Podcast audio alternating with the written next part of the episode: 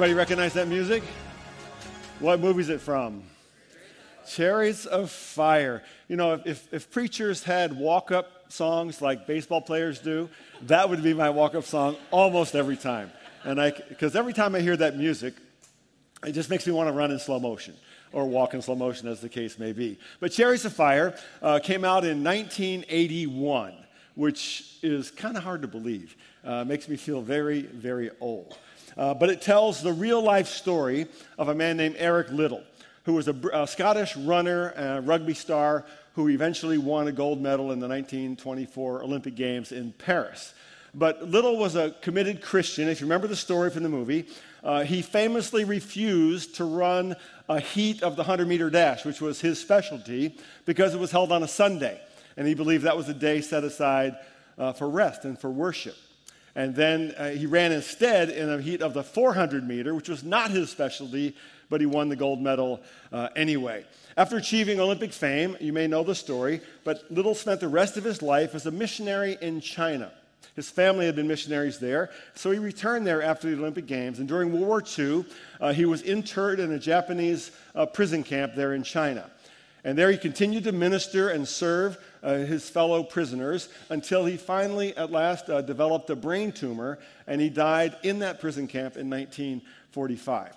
But there's a scene early in the movie, it's probably my favorite scene of the movie, uh, that took place a year or so before the Olympic Games, a preliminary race. And he's racing uh, somewhere um, in the UK. And shortly after the race begins, he gets bumped off the track and falls into the infield on the grass, if you remember the scene. But he doesn't stay there. He jumps up and begins to run to try to catch up. And not only does he finish the race, but with his sort of trademark, furious, passionate running style, he makes up the distance and actually wins the race. And I think that's exactly what the author of the letter of Hebrews wants us to kind of envision today. Uh, today, we wrap up, as Eric said, our summer long series from Hebrews chapter 11 called By Faith. And if you remember, uh, the author is writing in the first century uh, to a group of Jewish background believers in Jesus. And he's writing them to encourage them because they're facing uh, growing discrimination, growing persecution, and they're struggling just to hang on to their faith. And the author begins chapter 11 by just giving us a, a, summary description of what faith is. And going all the way back to the beginning of the summary, remember, he writes, now, faith is the assurance of things hoped for and the conviction of things not seen. And that's where we, we began. And then he guides us through this whole list of Old Testament heroes of the faith, kind of like God's hall of faith.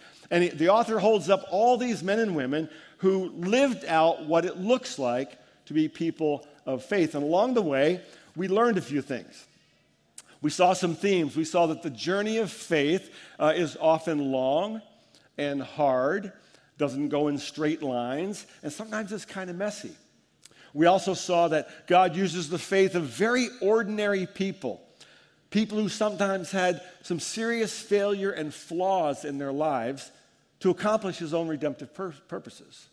We also saw that living by faith sometimes achieves great victories. Even miraculous things happen. Other times, living by faith uh, results in, in suffering and struggles and persecution and hardship. And finally, last week, we saw that all these, all these people listed in Hebrews chapter 11 uh, died without receiving the promise. And the promise, of course, was the promise of a Messiah a Savior, a deliverer. The promise was of Jesus, and they didn't know, they didn't see, but we do see from our perspective. So now we come to the summary statement of chapter 11, the summary of our entire journey this summer, and it actually comes to us in the first two verses of chapter 12 of Hebrews. So let me read these verses to you. You'll see them on the screens, and then we're going to dive in. Hebrews 12, beginning verse 1. Therefore, since we are surrounded by so great a cloud of witnesses, let us also lay aside every weight and sin which clings so closely. And let us run with endurance the race that is set before us, looking to Jesus, the founder and perfecter of our faith, who for the joy that was set before him endured the cross, despising the shame, and is seated at the right hand of the throne of God. Going to look at four things today. Not the usual three, but four, so kind of a bonus sermon. Uh, we're going to look at remember, remove, run, and refocus. Let's start with remember. How many of you here today have uh, ever been to Soldier Field to watch a Bears game? Anybody? Anybody planning on going this year? The people who really enjoy suffering? Anybody? Uh, although it looks pretty good so far, 3 0 in the preseason. I know Jeff, Pastor Jeff will be happy about that. Uh, how many of you have been to Wrigley Field for a Cubs game? Maybe more of you, right? You know, the Ivy, uh, Rizzo, Bryant, by, oh, wait, uh, not really true anymore. But back in 2017, which is the year after the Cubs won the World Series. Remember that? Remember that? That was fun. But in 2017, the next year, the Cubs did make the playoffs again. Uh, so one of my boys and I decided to go down and just uh, sort of enjoy the excitement of uh, Major League Baseball playoffs. We couldn't get tickets for the game, they were way too expensive. But our plan was just to sort of hang out in that uh, park area. I think it's called Gallagher Way, right outside Wrigley Field, where they have this giant Jumbotron screen set up. And we're just going to sort of soak in the environment. So he watched the game with all the other poor souls who couldn't get a ticket to go into the game. But what surprised me uh, and what made it very fun was that when something happened in the game, you could hear the roar of the crowd inside the stadium in real time. So it really felt like you were inside the stadium. Many of us have wondered, I think, here and there, uh, when you see a, a professional game or a college game, what it would feel like actually to be one of the people, one of the athletes on the field, to hear the roar of the crowd and to feel the energy of the crowd. And I often think of Hebrews chapter 12 uh, when I experience that or have those thoughts. The writer says, Therefore, since we are surrounded by so great a cloud of witnesses, Many scholars, and I agree with them, uh, believe there's good reason to think that the author of the letter to the Hebrews, uh, the ancient writer, is imagining a, a kind of stadium uh, filled with spectators. We know from archaeology that large sports arenas are not unique to our modern culture. In fact, uh, if you uh, think about the first century Roman Empire, it was filled with large arenas. We think of the Colosseum in Rome, obviously, but there are many, many others. Uh, this photo here is a photo I took when my wife and I were able to visit the Holy Land a few years ago. This is a hippodrome that's in uh, a place called uh, Caesarea Maritima, about 70 miles northwest of Jerusalem. P- Pontius Pilate had a palace there. The Apostle Paul was imprisoned for a, f- a short time there. Uh, and the stadium included a, a track uh, that was good for chariot races and foot races and the, the, the stands there, the, the bleachers, seated upwards of 20,000 people. And it's possible that the author of the letter to the Hebrews had actually been to this ancient arena, or at least one much like it. The author here is picturing a great crowd gathered. Therefore, since we are surrounded by a great cloud of witnesses. Now, the word cloud in the ancient Greek uh, had a couple of different meanings. Of course, it meant cloud, like the clouds we see above us today, but it had a couple of slang meanings. It meant a large crowd of people, a cloud of people, or it also could be used to refer to the very top seats, the highest seats in a sports arena.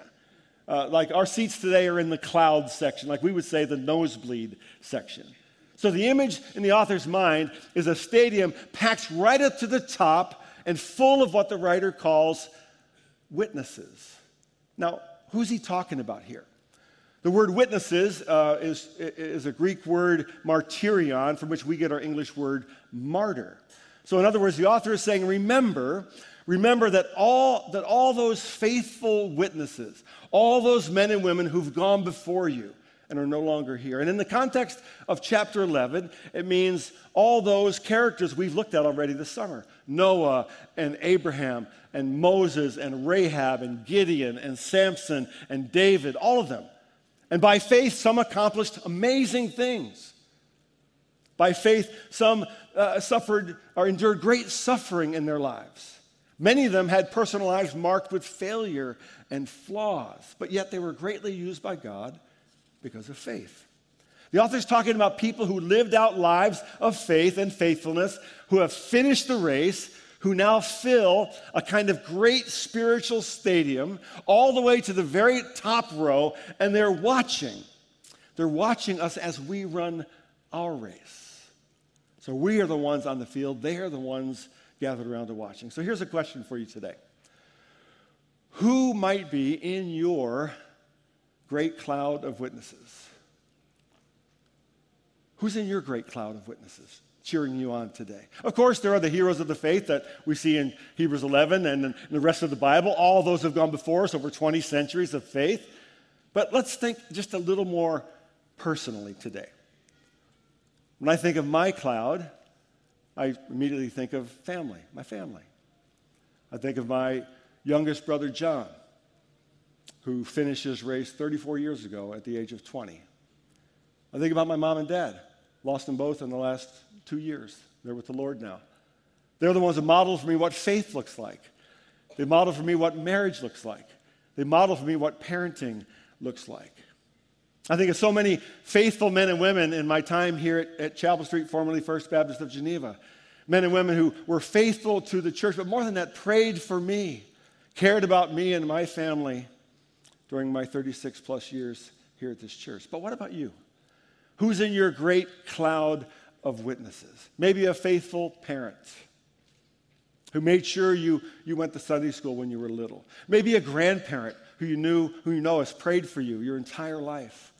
Maybe a friend who was meaningful as you came to faith and encouraged you when you felt like giving up. The point here is the author wants us to remember, to remember that no one walk, runs the race of faith alone. We each have a great stadium, as it were, filled with those who've gone before us, filled with those who've gone to glory, who set an example for us, who inspire us, who are watching, and in a way, who are rooting us on. Here's another question Whose cloud are you in? Who are you praying for? Who are you encouraging as they run their race of faith? Who will mention you years from now as being in their great cloud? The author is simply saying here, remember. Remember. And then he moves to remove. The second thing today is remove. And for this, I'm going to need a brave volunteer. I need a, a, a, audience participation. I need one volunteer, preferably maybe a, maybe a middle school or high school football player. Okay? Anybody here like that? Come on up, son. Come on up. Everybody cheer as he comes up. You're, you're like his great cloud. Let's go. All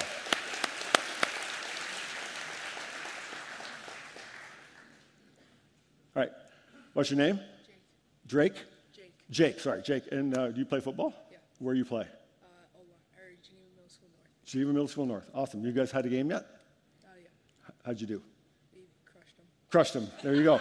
This, this, is, this is the guy who won, unless it was against Batavia. Oh, no, I'm just kidding. Okay.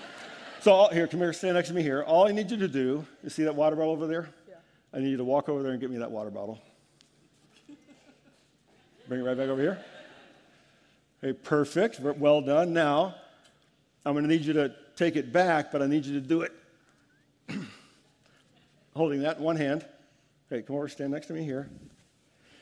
And put your legs together.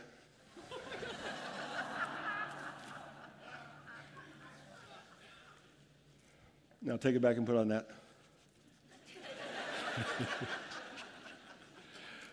you can drop that. You can drop it over there. Thank you.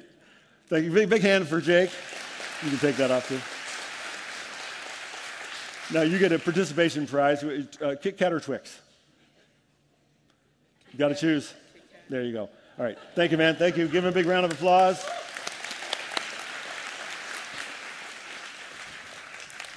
Actually, he made that look a little too easy for my illustration. Maybe, maybe I should get um, a different kind of person up here next time. Listen to what the, the writer says. The point, the point of that, by the way, is uh, carrying a little extra weight around might be a good challenge, might be a nice exercise, might make you stronger.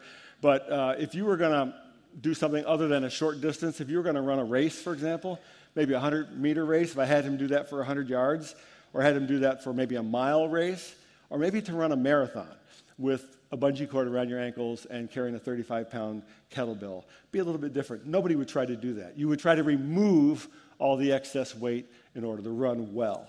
Listen to what the writer says. Therefore, since we are surrounded by so great a cloud of witnesses, let us also lay aside, lay aside every weight and sin which clings so closely.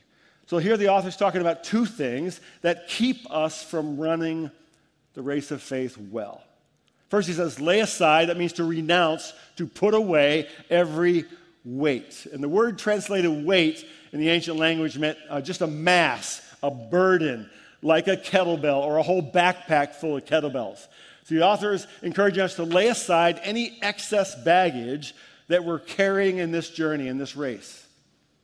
Any weight that's counterproductive to faith. Now, I think that he's saying that this weight may not necessarily be something that's sinful. We'll talk about sin in just a moment. Just might be something that most people would think of as, as rather relatively harmless but it's spiritually speaking something that could be inhibiting our growth or making it more difficult for us to run. For example, let's take something like work.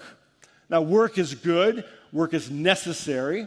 We're actually commanded to work in God's word, but work has a way in our culture of, of kind of bleeding out into other areas of our lives and taking up a bigger portion of our hearts and minds than maybe it should. Or maybe, maybe there's an over concern, an over focus on what's happening around us socially or politically. We find ourselves ruminating in that, obsessing about the things happening around us. Or maybe just something fun and frivolous, like, uh, like social media, or like Netflix, or golf. Sorry to get personal uh, about that but something that just taking up more space in our lives than maybe it ought to take up. And so it's become that which is hindering our race of faith.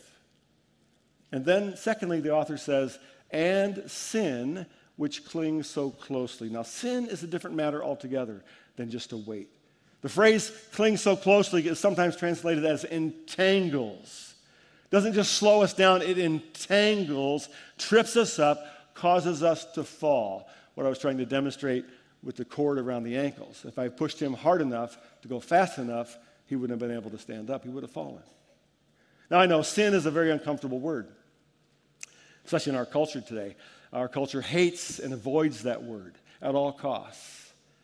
But we all know what the word means, and we all know what it is. We see it around us all the time, and we can even see it in us as well. And sin is sin, not because God is some sort of a uh, a celestial prude who just doesn't want us to have any fun. Sin is sin because it entangles, it destroys relationships and lives.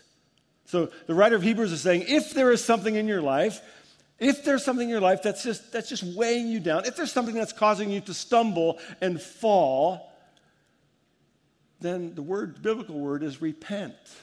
Turn away from it, cast it off. Ask God's help in removing it, cutting it out of your life, because you won't be able to run this race dragging that around with you. Run, he says. That's the third thing we see in this passage run. Run with endurance. Many years ago, uh, and if you've heard me over the years, you've probably heard this story, but many years ago when I was helping coach basketball at Taylor University in Indiana.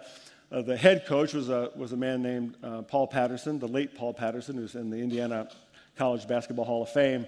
Um, and every year he would put all his players who came out for the team that year through a month long, grueling conditioning program, even before they went inside to practice. So it took a whole month, four weeks out there running, distances, sprints, uh, all that stuff. It was very, very challenging. And all the players knew it. They had to go through that before they even uh, uh, could make the team. Uh, and one year, a new guy tried out for the team who had not been on the varsity team. He had played intramurals at the, at the, at the university and had been a very good intramural player. And so he was very confident that he could make the team. Not only would he make the team, he told his friends he was going to become a starter on the team after not playing for his first two years. So he came out for the team in the first few weeks of the conditioning program. He did okay, did pretty well. He hung in there all the way to the last day of the conditioning program. And the last day of the conditioning program was something called the 12 minute run. And all the guys on the squad who had been through it before knew what it was and they prepared for it. 12 minute run doesn't sound very challenging, doesn't sound very hard. I mean, 12 minutes, how hard can it be? But 12 minutes is hard. You line up on a track and you run as fast and as far as you can in 12 minutes. And you see how far you go. So that day came, he lined up with all the other guys, and uh, coach blew his whistle, and they took off. And after like one lap, he was, he was sort of still with the, the guys in the front of the pack. Then after another lap, he was starting to drag uh, back by 15, 20 yards. By about the six minute mark of the 12 minute run, he was a whole lap behind the other guys, really starting to drag. And about the eight or nine minute mark of the 12 minute run, he was all the way on the other side of the track and he just stopped. He stopped, and the standing rule in the program was if at any time during the four weeks of the conditioning program you stopped running, uh, you cut yourself.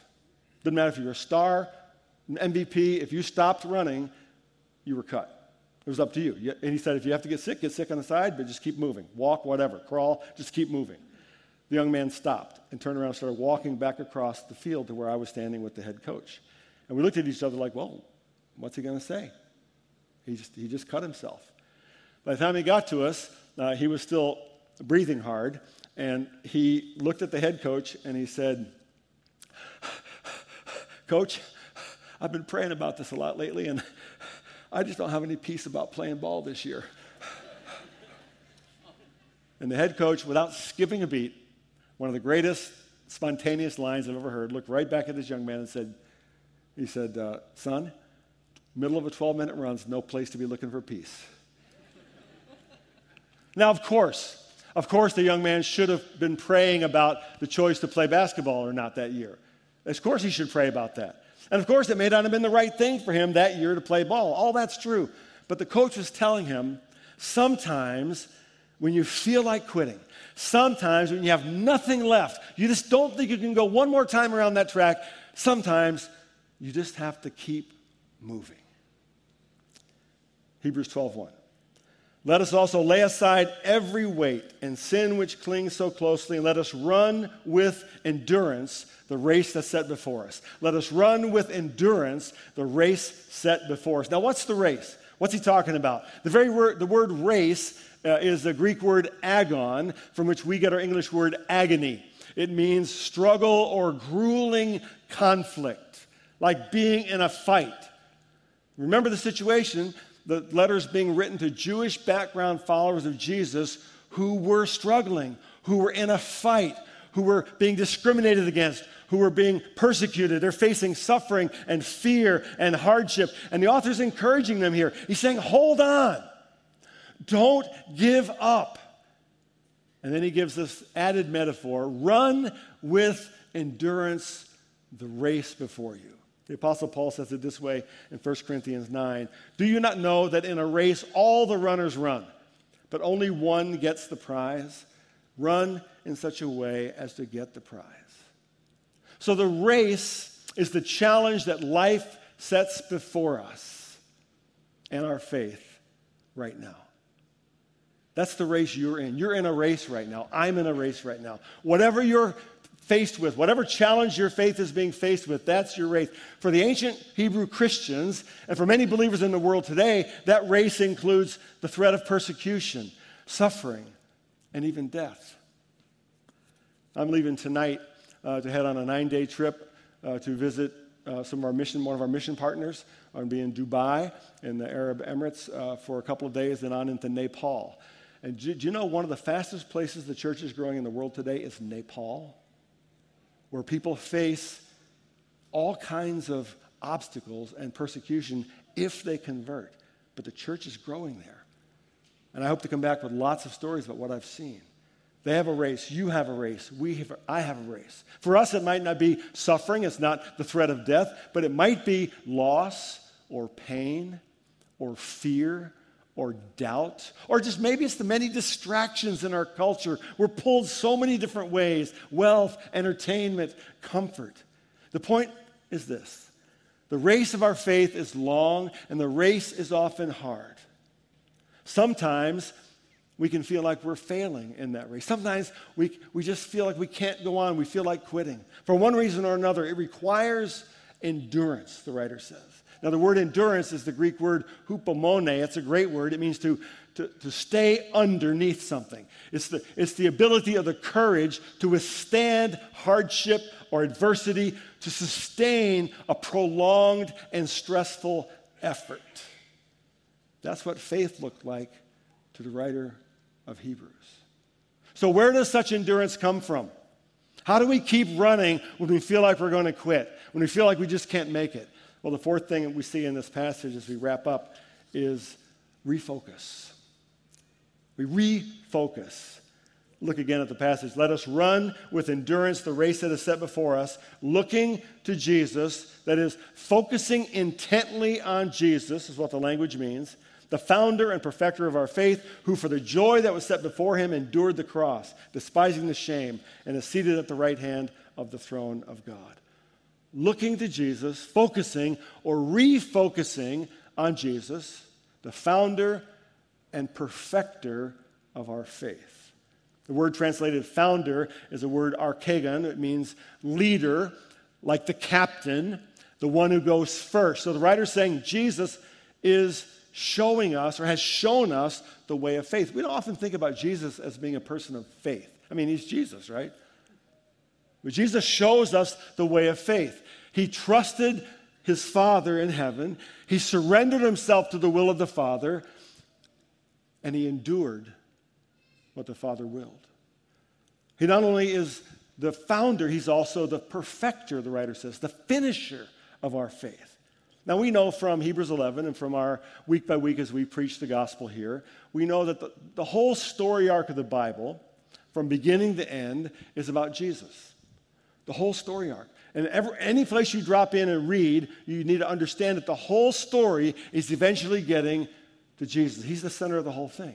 From creation to the fall into sin, to the story of Noah and the ark, to the promise to Abraham to bless the whole world through him, to the prophets who all pointed to the coming of Jesus, to the incarnation, the Christmas story, the Easter story, the Messiah, Jesus going to the cross as the final sacrifice for our sin. And what did Jesus cry out on the cross? He cried out several things, but he cried out, It is finished. Finished. The story is complete.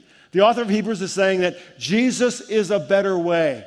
That Jesus is better than anything else you can put your hope into. Jesus is greater than all the prophets, greater than the law, because he's finished the work. He's finished our salvation.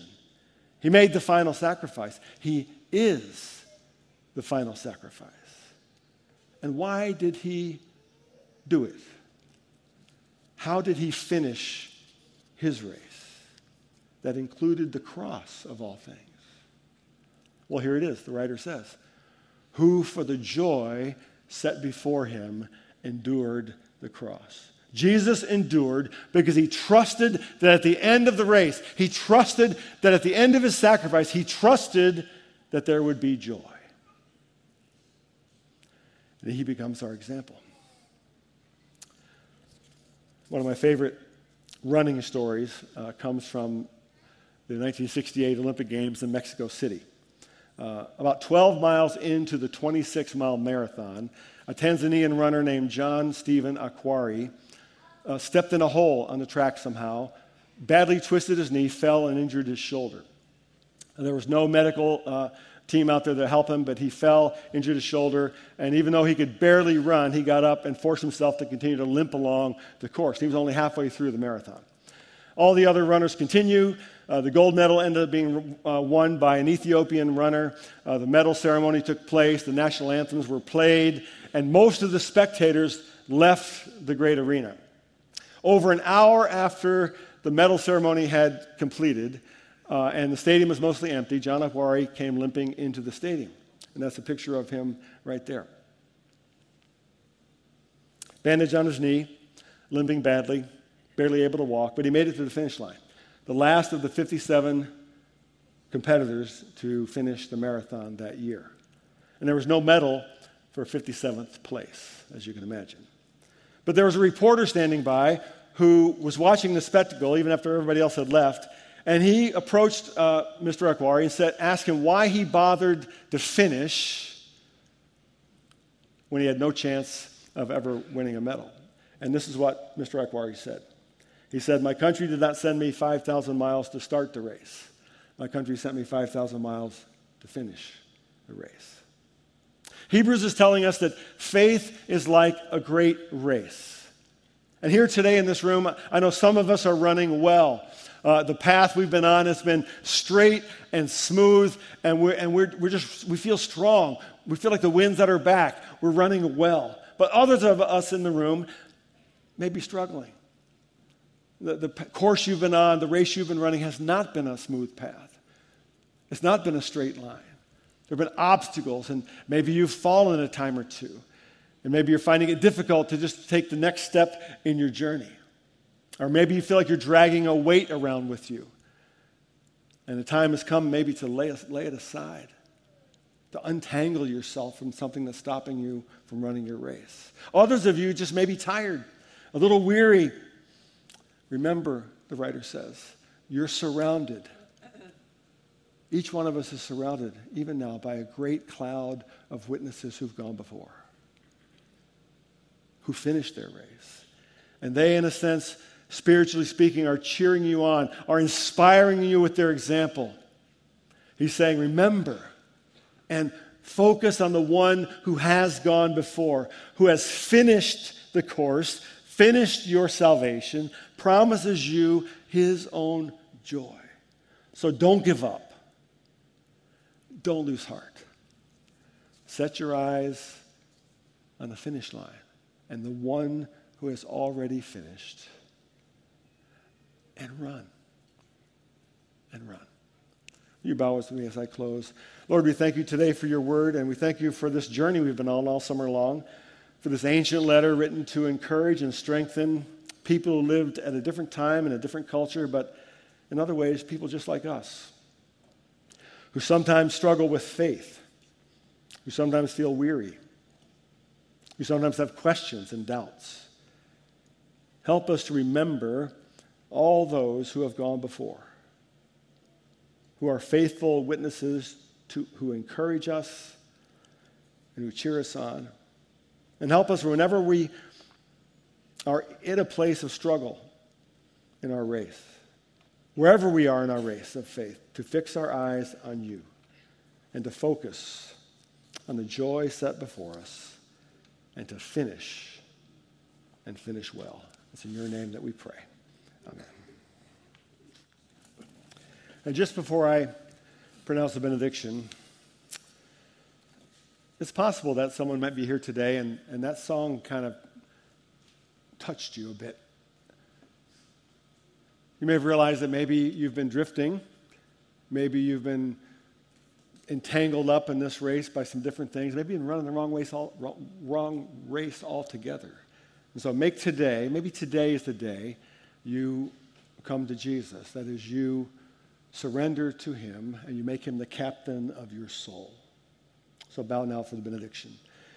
May we go now in the name of him who is able to keep you from stumbling and to present you before his glorious presence without fault and with great joy. To the only God our Savior be glory, majesty, power, and authority through Jesus Christ our Lord, before all ages, now and forever. Amen. Have a great day.